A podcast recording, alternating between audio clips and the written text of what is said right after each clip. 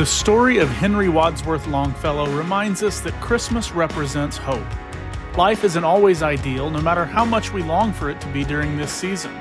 But if we're receptive to moments of encouragement and looking for moments of gratitude, we'll remember that God is not dead, nor doth he sleep. Here's Pastor Josh Schaefer with more on today's Central Moment. Hello and welcome to today's Central Moment. Today we're going to be looking at a familiar Christmas carol and kind of the backstory of how that was written and came to be. I'm reading here, and from by the mid eighteen hundreds, Henry Wadsworth Longfellow was a household name, and his poems like The Midnight Ride of Paul Revere and The Song of Hiawatha were memorized and quoted all over America. But in eighteen sixty-three, it had been many years since he had written an original verse. Longfellow was weary after years of hardship. His beloved wife had died in a tragic fire, causing him to fall into a deep depression. That Christmas, he wrote in his journal, "How inexpressibly sad are all holidays." A few years later, despite his deep conviction against violence, his oldest son, Charlie, left this note in their house after stealing away to join the Union Army. "I have tried to resist the temptation of going without your leave, but I cannot any longer." Less than a year later, on December first, eighteen sixty-three, Longfellow received a telegram that every parent during wartime dreaded. Charlie had been injured in a skirmish with Confederate troops and was currently in a Virginia hospital. Knowing the poor conditions at the battlefront medical stations, Longfellow immediately left his Boston home to search for his son. After arriving, he spent three days searching the incoming wounded arriving at the train station, passing up and down the line of bleeding, bandaged men stacked on pallets in boxcars, until he finally saw that familiar face, Charlie, his prodigal son, alive but barely breathing. After being rushed to a medical care facility and being stabilized, Charlie was eventually allowed to return home to Boston.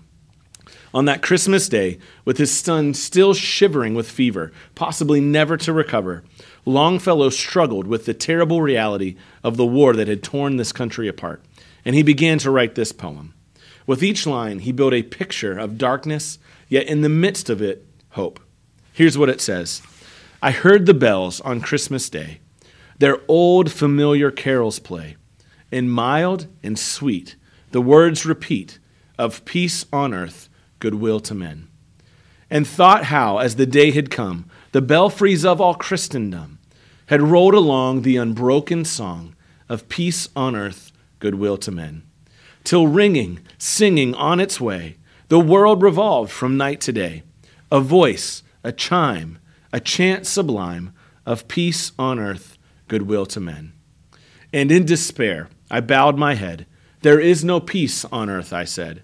For hate is strong and mocks the song of peace on earth, goodwill to men. Then pealed the bells more loud and deep. God is not dead, nor doth he sleep.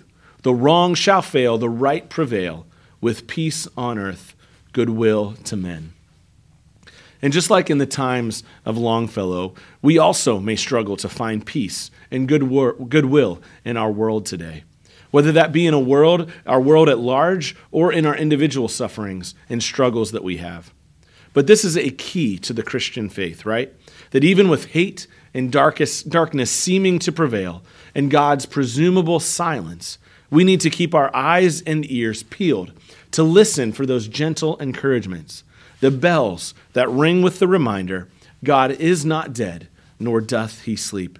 The wrong shall fail, the right prevail, with peace on earth, goodwill to men. We can trust and know that God is at work, even when we may not see it. So I want to leave you this morning, or today rather, with a few scriptures um, coming from, from the Bible. Here um, from Romans chapter twelve, verse twelve, it says, "Rejoice in hope, be patient in tribulation, be constant in prayer." Hebrews eleven, verse one, "Now faith is the assurance of things hoped for, the conviction of things not seen." And then Romans fifteen, verse thirteen, "May the God of hope fill you with all joy and peace as you trust in him, so that you may overflow with hope by the power of the Holy Spirit."